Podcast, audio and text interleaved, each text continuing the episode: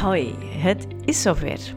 De eerste podcast wordt vandaag opgenomen. En vandaag, we zijn nu ongeveer een weekje na het, na het online Zo beval ik Momcare Summit.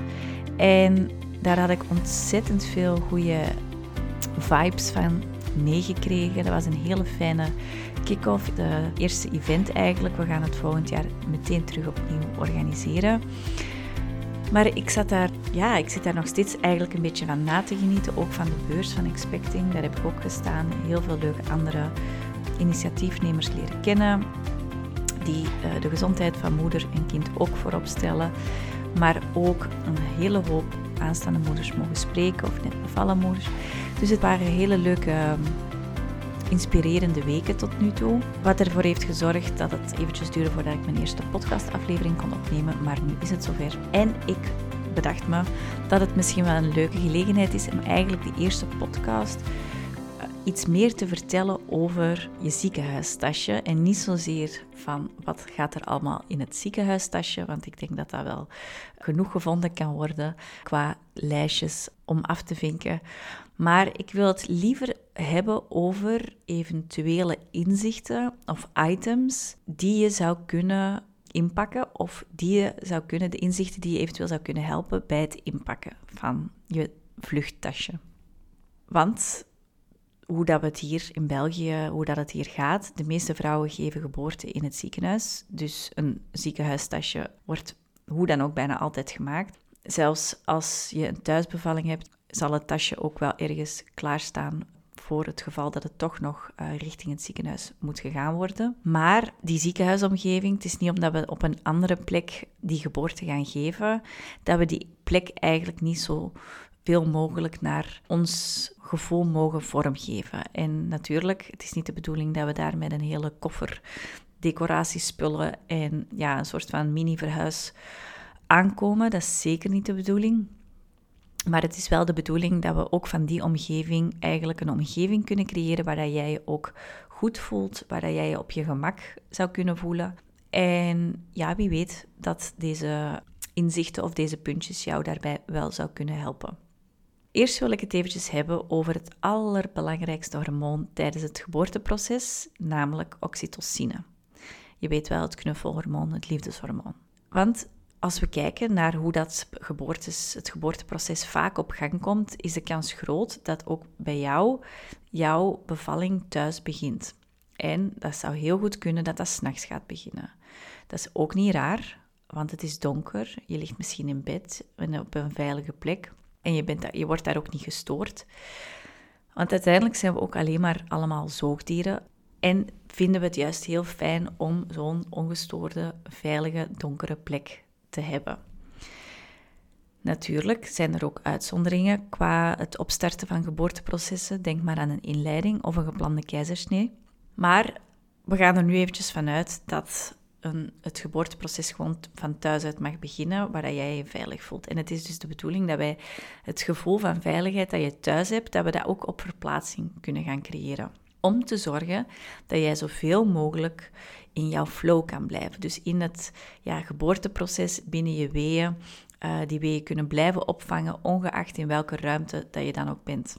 En dit is eerder een uitdaging, want het komt best vaak voor dat je eigenlijk thuis lekker bent opgestart met de, de weeën.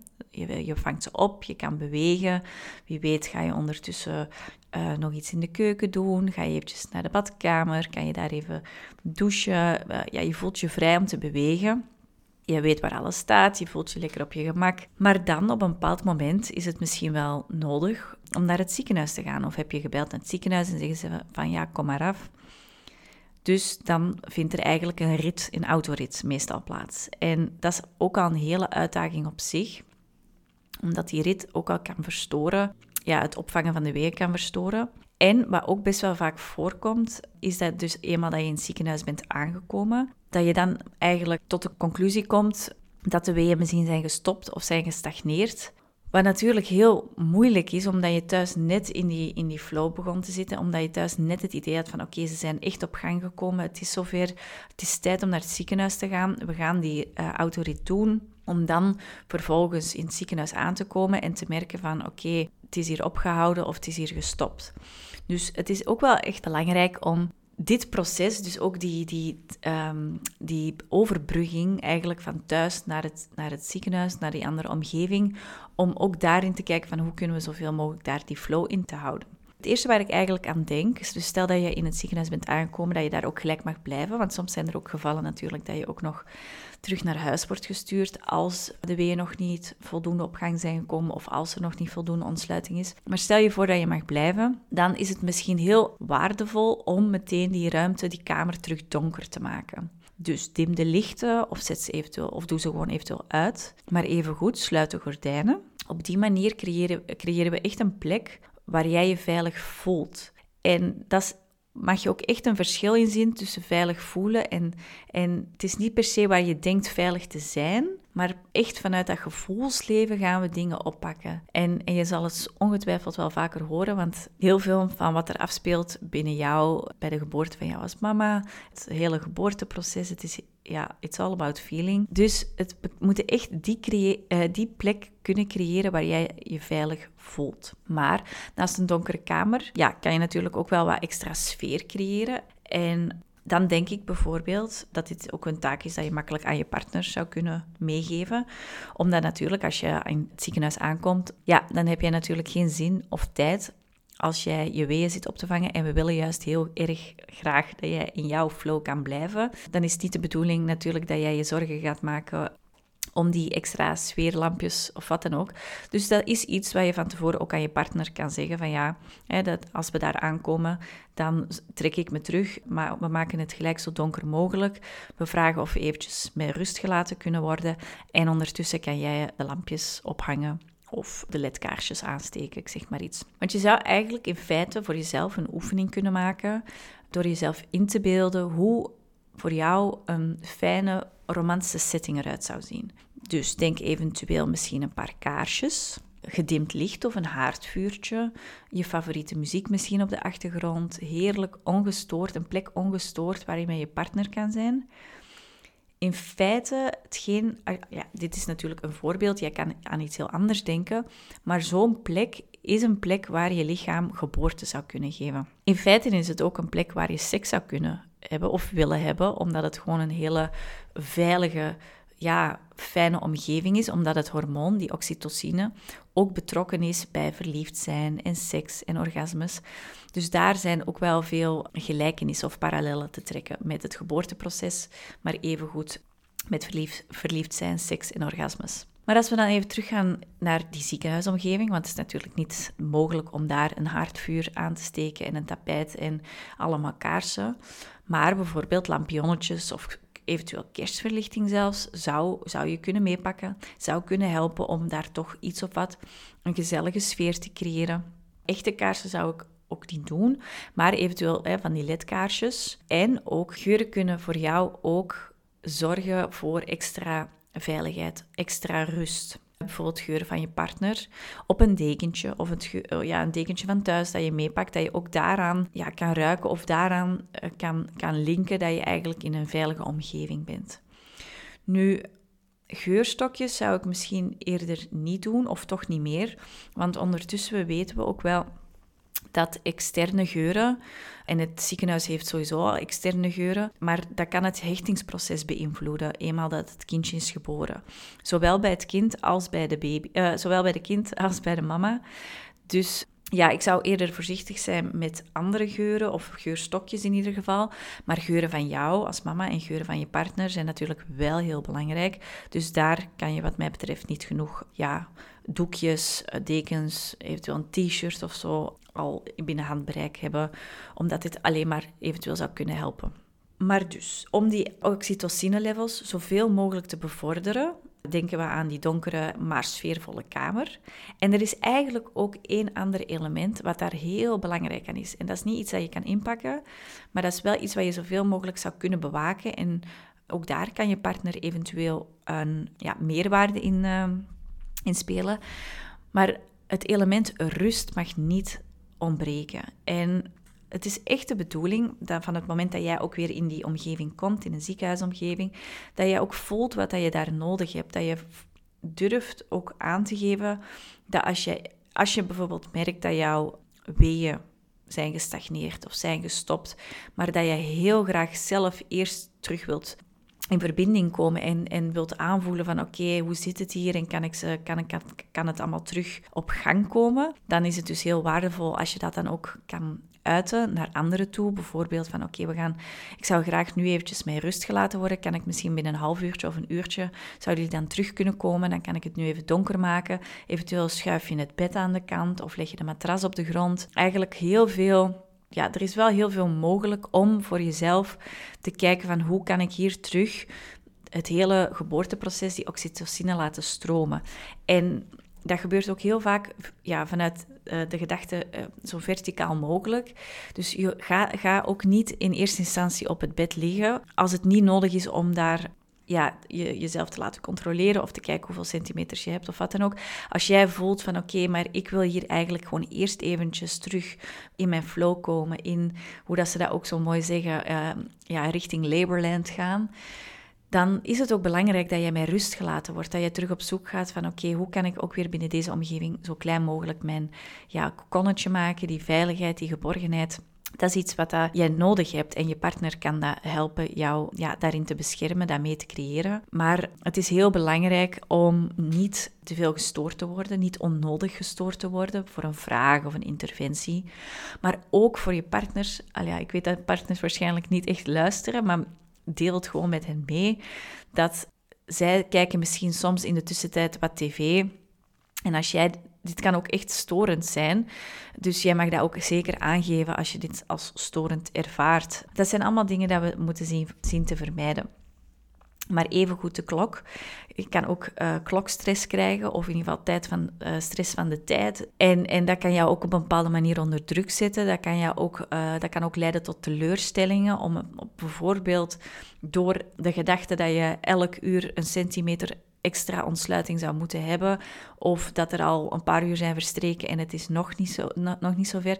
Dat kan allemaal impact hebben op hoe dat jij informatie binnenkrijgt en hoe dat het geboorteproces eigenlijk van binnenuit wordt aangestuurd en al dan niet op gang komt. Dus ook uh, de klok, eventueel als je merkt, ja, die klok zit hier recht in mijn gezicht, elke seconde zie ik hier aftikken, haal hem eventueel van de muur delegeer het aan je partner. Maar het is uh, ook daar, dat zijn kleine dingetjes, maar dat zouden wel, die kunnen wel van invloed zijn op hoe dat jij je geboorteproces ja, kan laten plaatsvinden. En daarnaast is ook die donkere kamer, weinig mensen of niet te veel mensen, zachte geluiden. Dat is niet alleen prettig voor jou, dat is natuurlijk ook gewoon heel prettig voor je kind om op die manier ter wereld te komen. Dus laat het een, een, een aanmoediging zijn om voor jezelf ook eens te kijken van oké, wat vind ik hierin belangrijk? Wat kan ik hier misschien uit meenemen? Hoe zie ik mezelf eigenlijk ja, het allerliefst geboorte geven, ook binnen een ziekenhuisomgeving. Wat zijn de opties of welke baarhoudingen uh, zou ik het liefst eerst willen proberen vooraleer dat ik op mijn rug ga liggen of uh, vooraleer dat ik op bed uh, ga liggen? Dus dat zijn eigenlijk wel een aantal zaken. In ieder geval vanuit die oxytocinestroom, dus echt het, het, een van de belangrijkste hormonen die je nodig hebt om het geboorteproces ja, op gang te krijgen en, en het ja, te laten plaatsvinden. Uh, zouden deze elementen zeker kunnen helpen, ook binnen een ziekenhuisomgeving. We hebben dan het ziekenhuistasje en um, daar zitten allerlei verschillende dingen in. Ook na een bevalling, want dit was natuurlijk van het moment dat je het ziekenhuis binnenkomt, een geboorte, de geboorte gaat plaatsvinden, maar je hebt ook evengoed een, uh, een paar, paar dagen in het ziekenhuis dat je daar blijft. En ik durf te wedden dat er eigenlijk misschien 75 van, of misschien 60, 75 procent uh, van de spullen in je tasje zijn voor je kinderen of voor je kind. Maar er zijn eigenlijk ook wel een aantal dingen die je nog voor jezelf mag inpakken. En een van die dingen zijn snackjes. En wat bedoel ik nu met snackjes? In eerste instantie snackjes, eten, dingetjes waar jij oprecht gelukkig van wordt. Dus dat kan een stukje chocola zijn, dat kunnen stroopwafels zijn, dropjes, wasabi-nootjes, um, weet ik veel, komkommer met, um, met een hummusdip. Het is vooral belangrijk dat het iets is wat je eigenlijk heel makkelijk binnen handbereik kan leggen. Omdat eenmaal dat je op de kamer bent, en dit is echt voor na de geboorte, dus echt voor die eerste kraamdagen. Eenmaal dat je op de kamer bent, ja, zal je ongetwijfeld um, ja, het grootste deel van de tijd op bed liggen. Vaak ook misschien wel, al ja, hopelijk met je kindje op jou.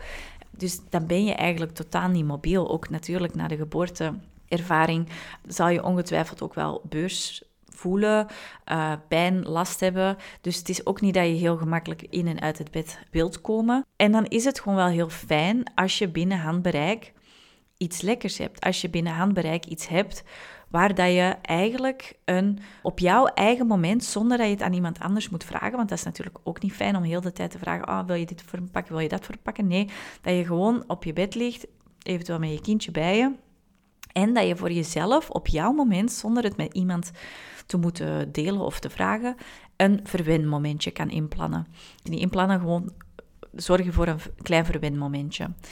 En, of juist ook even, even goed een troostmomentje. bedoel, het kan ook zijn dat je je kindje net uh, heel moeilijk kon, kon aanhappen, of dat de borstvoeding nog niet lukt, of dat jij gewoon echt last hebt van kraamtranen, of dat je gewoon echt verdrietig bent, of dat je gewoon echt dat je gewoon pijn hebt, dat het eventjes allemaal niet te verklaren is wat je voelt dat je gewoon even een fuck it moment hebt. Of ook even goed een moment waar je denkt van, yes, het is me gelukt. Het kindje heeft net gedronken en ligt nu heerlijk rustig te slapen. Nu is het even voor, aan mij. En dat je dan gewoon dat stukje chocola of het, het, het, hetgeen wat dat jou echt blij maakt, dat je jezelf dat even gunt en dat je daar dus ook op jouw eigen moment daarvan kan eten. Maar even goed naast die lekkernijtjes nodig ik je ook eigenlijk van harte uit om je tasje op te vullen met voedzame snacks en eten, zoals uh, noten en zaadjes, omdat het ziekenhuiseten gewoon in het algemeen niet altijd even variërend en voedzaam is. En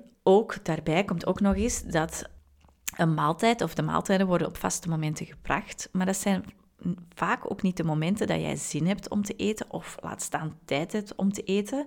Dus tegen de tijd dat jij wel zin hebt om te eten, ja, dan is die maaltijd of koud of ja, uh, zijn het de, droge boterhammen met confituur. Dus ja, daar word je ook niet gelukkig van op dat moment. En het is juist heel belangrijk om het lichaam ook vanuit dat herstel, maar evengoed van ja, je hebt net natuurlijk heel die geboorteervaring achter de rug dat intense herstel is, is reeds begonnen. En ja, je lichaam die heeft echt wel voedzaam en gevarieerd eten nodig vanaf dat, ja, dat moment al. Niet pas vanaf wanneer je thuis bent, maar eigenlijk al vanaf in, vanaf in het ziekenhuis. Dus om maar te zeggen, dat ik denk dat ook daar, dat je daar ook nog wel echt voor jezelf nog beter kan zorgen. En ook daar hè, betrek je partner er weer in. Ook omdat we niet meer moeten sleuren met de cava's en de champagnes en de borrelhappen. Om, ehm, ja, eh, omdat we geen bezoek meer hoeven te entertainen. Laat je partner dus gewoon ja, heerlijk voedzaam eten voor jou. Uh, yoghurt met fruit, groenten, ja, hummus. Ja, wat, je lekker vindt, maar gewoon gevarieerde dingetjes dat je ook makkelijk daar in het ziekenhuis gewoon kan, kan eten, ook tussendoor, zodat je niet uh, gekluisterd zit aan die bepaalde uh, momenten van maaltijden. En dat ook gewoon jouw, jouw metabolisme terug op gang kan komen, jouw, jouw lichaam weer op gang kan komen. Want een van de grootste ja, obstakels, uitdagingen waar dat vrouwen echt tegenaan zien na het, ge uh, na het geven van, of geboorte geven van je kindje, is ja, voor de eerste keer stoelgang maken. Maar natuurlijk, het helpt ook niet als je ja, niet heel gevarieerd eet. Dus zie dat ook meer als een... Dat, ook dat is een natuurlijk proces. Het zal ooit wel eens in, voor de eerste keer daar plaatsvinden, maar hoe gevarieerder je eet, hoe meer vocht je drinkt en soep en thee en zo, dat zijn ook allemaal hele goede elementen daarin. Maar dat gaat jouw hele metabolisme en, en jouw balans veel ja, echt te, goede komen. Dus ook die eerste stoelgang daarin zal daarin te goede komen. Dus uh, schroom niet en vul misschien vanaf week 39 de ijskast met al wat dingetjes. Zet eventueel een boodschappenlijstje klaar voor het moment dat het zover is. Dat partner weet wat er van hem of haar verwacht wordt en dat jij gewoon ook in jouw eerste kraamdagen in het ziekenhuis ja, kan zorgen voor, voor voedzaam, lekker eten in combinatie met jouw eigen verwinmomentjes. Dat brengt mij gelijk eigenlijk bij puntje 3. Nog meer verwinmomentjes creëren op momenten, uh, want het zijn natuurlijk altijd maar kleine momenten. Je hebt niet daar een zee van tijd. Je wilt dat misschien ook niet, want er is natuurlijk heel veel liefde en trots en, en, en nieuwsgierigheid naar, naar alles wat er met je kindje te maken heeft. Maar het kan wel heel fijn zijn om, zeker als je een hele ja, voor je gevoel een heel intense geboorteervaring hebt gehad, een lange uh, geboorteervaring, dat je eigenlijk blij bent, ook al voel je je misschien slecht of misschien heb je heel veel pijn, om te douchen. Misschien pikt het heel hard. Durf je jezelf eigenlijk niet goed te bekijken in de spiegel of schrik je ervan om jezelf in de spiegel te zien? Voel je jezelf niet goed? Ja, herken je jezelf misschien nog niet helemaal terug in, in dat spiegelbeeld? Mis je misschien al het kindje in je buik? Vind je dat heel moeilijk om te beseffen? Maar zo'n douchemomentje kan je ook wel creëren naar een mini-mini spa-momentje. Dus bijvoorbeeld als je enkele kleine busjes of zeepjes meeneemt van douchegel en shampoo van, van ja, eventueel je favoriete uh, merk of van, ik zeg maar iets, rituals, waarbij je misschien wel gelijk het idee hebt of waarbij die geur jou misschien wel gelijk kan meenemen naar een soort van, ja, experience waar dat je in een wellness wel eens hebt gezeten of dat je, dat je een keer op hotel dat je die geuren hebt ervaren.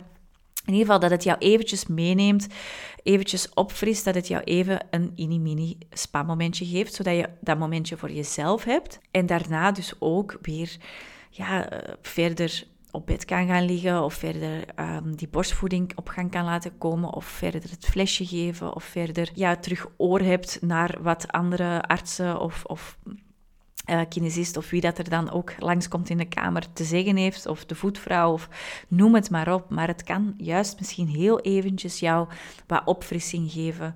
Ja, jou even kort opladen, dat je weer het gevoel hebt van, oh, dit was even mijn momentje. En nu kan ik weer terug naar, uh, naar, naar mijn kindje of naar mijn partner. Tegelijkertijd moment dat jij dus misschien even dat mini-mini verwinmomentje voor jezelf hebt, is het een ideaal moment voor je partner om één op één te zijn met jullie kindje. Dus ook daar, huid op huid, eventjes ja, het kindje toespreken. Het kan ook voor hem of haar een heel mooie manier zijn om dan gewoon één op één eventjes ja, ook te kennis te maken verder en ook te praten en ook te zeggen hoe hij of zij zich voelt en, en wat het met hem of haar doet. Ja, en dat brengt me eigenlijk meteen bij puntje 4. Want de partner, ook ja, je partner kan je natuurlijk niet in ziekenhuistas stoppen, maar die is wel heel, heel, heel belangrijk om te betrekken in het geboorteproces in het algemeen. En ik denk ook zeker met puntje 1, eigenlijk met alle puntjes tot nu toe, want ik heb altijd gezegd van ja, ook dit is misschien een taakje voor je partner of dit zou je partner ook kunnen doen. Maar zeker ook in naam van de liefde, qua oxytocine, om die oxytocine levels mee te laten stromen, ja, is je partner eigenlijk gewoon goud waard. En de hele gedachte, ik stond erbij en ik keek ernaar, is gewoon passé. Het moet klaar zijn daarmee, want daar rust enerzijds nog, nog wel taboe over om daar ja, over te praten. Uh, mannen onderling, die, hebben daar, die praten daar ook nog anders over. Maar er is zoveel ook te winnen met een bewust... Ja, dat, die partner die daar bewust ook is, die weet hoe dat hij zij, zijn troeven eigenlijk uh, kan inzetten, ook naar jou toe. En het is natuurlijk niet altijd een dankbare taak. In die zin, het is aan de vrouw om aan te geven van... Oké, dit vind ik fijn, dit vind ik niet fijn, stop hiermee, ik heb je niet nodig, kom terug naar me. Maar het is aan die partner wel om ja, te blijven vragen, te blijven dingen voor te stellen, te zoeken naar oplossingen, mee te denken, afstand te nemen, terug te komen. Niet, het zeker niet persoonlijk nemen, maar ja, die partner is gewoon multi-inzetbaar. En of het nu is om de, eventueel een been vast te houden, als de vrouw daar op haar zij ligt te bevallen, kan de partner daar een, een, been vasthouden. Maar zie, zie hem of haar ook even eh, gewoon als coach, als een cheerleader. Maar ook als, als, je, als je geliefde, iemand die je, ja, waar je verliefd op bent. En dus dat is iets wat de partner echt kan uitspelen. En dat is denk ik iets wat ik nog voor een andere aflevering, ja, waar ik gewoon dieper op inga, want anders wordt deze aflevering ook gewoon te lang. Maar die partner is gewoon multi-inzetbaar. En uh, ja, ik denk dat ik daar gewoon een aparte aflevering aan ga toewijden, omdat ja, omdat dat gewoon te belangrijk is. Ehm, dus die houden jullie dan nog van me te goed. Maar de puntjes die ik hier heb overlopen, die oxytocine, die, die snackjes of dat eten, dat voedzaam eten, gevarieerd eten. En ook ja, die mini-momentjes waar dat je, partner dan uiteindelijk ook weer een uh, één op één kan hebben met jullie kindje. Dus ja, de partner wordt hier vandaag ook wel bij betrokken. Maar ja, meer verdieping is voor een volgende keer. En dat brengt me eigenlijk dus bij het laatste, het, het vijfde puntje, is dat eigenlijk wat er heel goed in jouw ziekenhuistasje zou kunnen passen. En dat is wel iets tastbaar. Je maakt misschien een geboorteplan, misschien ook niet. Uh, misschien vind je het zelfs moeilijk om een geboorteplan op te stellen, want ja, wat staat er eigenlijk in? En een geboorte valt toch niet te plannen, dus ja, waar, waarom, wat, wat, is het nut daarvan? Nu, een geboorteplan schrijf je niet voor een ander, je schrijft het eigenlijk in eerste instantie voor jezelf, voor jullie zelf, voor jouzelf, omdat er schuilt een heel proces achter het schrijven van een geboorteplan. En eigenlijk is dat het belangrijkste, dat proces dat erachter zit. Maar het kan natuurlijk zijn dat, je, dat het je eerste kindje is en dat je niet meteen het idee hebt van ja, ik, ik weet eigenlijk niet wat ik wil, of ik, ik zal het wel zien, uh, ik laat het wel op me afkomen. Ja, ik zal het wel merken als er iets uh, beslist moet worden. Maar het kan juist ook een hele mooie manier zijn om eigenlijk tot ja, de beslissing te komen, wil ik al dan niet een geboorteplan maken, door eerst nog een stapje daarvoor te doen. En dat is het maken van een geboorte vision board. En dat is iets wat ik zelf ook heb gedaan. Dat is iets wat ik jou uh, met deze eerste podcast ook ja, gratis wil aanbieden. Dat is eigenlijk een begeleidende video waar ik met jou een, een uur, waar ik je meeneem in het maken van zo'n geboortevision En dat is eigenlijk echt een hele mooie tool om op zoek te gaan binnen je gevoelsleven, om je gevoel te laten spreken op een creatieve manier. Ik bedoel, het is een uurtje. Voor de ene klinkt dat misschien lang, voor de andere is dat, ja, is dat, is dat niks. Maar het is een hele mooie manier om echt even op zoek te gaan naar, oké, er zijn misschien, er is toch misschien meer, er zit misschien meer in mij dan dat ik op dit moment besef, of, of qua, qua wensen, of wat ik voor mij zie. En dat, dat komt er op, op zo'n moment uit. En het mooie aan zo'n vision board is, is dus dat je iets creëert wat daar kan staan. En of het nu of, of dat nu in je, in je bureau staat, of in je klerenkast, of ergens heel centraal in je huis het, het gaat dingen oproepen die voor jou telkens opnieuw het gevoel geven van ja, dit wil ik bereiken of dit ja, gevoel wil ik ervaren of dit vind ik belangrijk. En het kan dus ook, los van de geboorte, uh, van je geboorteplan, een hele mooie manier zijn om dit uh, bijvoorbeeld mee te nemen, op bevalkamer, tijdens het geboorteproces ergens een plaats te geven en jou te laten inspireren van ja, de dingen die jij doorheen je zwangerschap hebt ervaren als belangrijk, dat je nu in dit geboorteproces ook wenst ja, te manifesteren, te visualiseren, daarmee bezig te zijn. Dus dat kan je ook helpen en ook eventueel kan het een soort van communicatiemiddel zijn naar anderen toe om te laten zien, ja, dit vind ik wel belangrijk en uh, dit wil ik zo doen. Tegelijkertijd, ik zeg wel, het is een, geboorte, een geboorte vision board, maar het kan evengoed een vision board zijn, een visualisatie hoe jij je kraamperiode wilt vormgeven. Dus dat zijn eigenlijk twee dingen tijdens de zwangerschap die je al perfect kan doen. Uh, sterker zelfs, ik zou het je aanraden om het in de zwangerschap te doen en dan maakt het eigenlijk niet uit of het begin zwangerschap is of einde zwangerschap. Misschien zelfs hoe vroeger, hoe beter omdat ook die kraamperiode, ook dit is echt een periode dat we moeten leren vormgeven, waar we moeten durven kijken aan, oké, wat vind ik belangrijk? En wie, wie, komt er, ja, wie komt er in mijn, in mijn bubbel? Wanneer komt iemand in mijn bubbel? Ja, hoe wil ik ondersteund worden? Is dat met kraameten? Is dat met poetshulp? Is het met een extra babysit? Of, of iemand die kan helpen met het gezinsleven te, te, te runnen? Dat zijn allemaal dingen die je op, vanuit visualisatie in kaart kan brengen, wat gewoon gaat zorgen dat je wat meer houvast hebt en ook gaat leren voelen van dat je daar meer in je kracht mag gaan staan om, om op die zaken daar prioriteit van te maken. Dus als je denkt van, oh, dat lijkt me nu wel een uh, leuke manier om eigenlijk eens ja, tijd voor mezelf te nemen, want dat is ook het mooie. Je doet dat zelf met die begeleidende video, maar dat is wel ook een moment dat je hebt met je kind, omdat jullie daar samen mee bezig zijn op het moment van die visualisatie. Dat is iets wat jij ook doorgeeft aan je kindje. Dus dat is echt wel een verbindingsmoment ook met je kind. En ja, de uitkomst is soms heel verrassend van zo'n uh, vision board. En het, uh, je kan het dus ook meenemen in je ziekenhuistas. Als je denkt, ja nee, dat is te groot of te veel, dan kan je ook altijd een foto maken daarvan en kan je bij de hand houden. En, en het is, kan ook gewoon een mooie manier zijn om aan je partner te laten zien van, ja kijk, dit vind ik belangrijk en dit zit zo en zo. En misschien vind je het juist wel heel uh, lastig of, of spannend om het geboorteplan met je partner te bespreken, maar vind je het juist wel veel fijner om een vision board te laten zien. Dus vandaar mijn warme oproep en uitnodiging uiteraard om uh, allemaal via de link die ik in de show notes toevoeg, kom je terecht bij de gratis download, dus de freebie van het maken van de vision board. En dan hoop ik oprecht dat het voor jou een hele mooie ervaring mag zijn om daarmee aan de slag te gaan. En dan zou ik het ook heel fijn vinden en leuk vinden om ja, je creatie te zien de manier waarop je het hebt gemaakt en wat het voor jou uh, al dan niet teweeg heeft gebracht.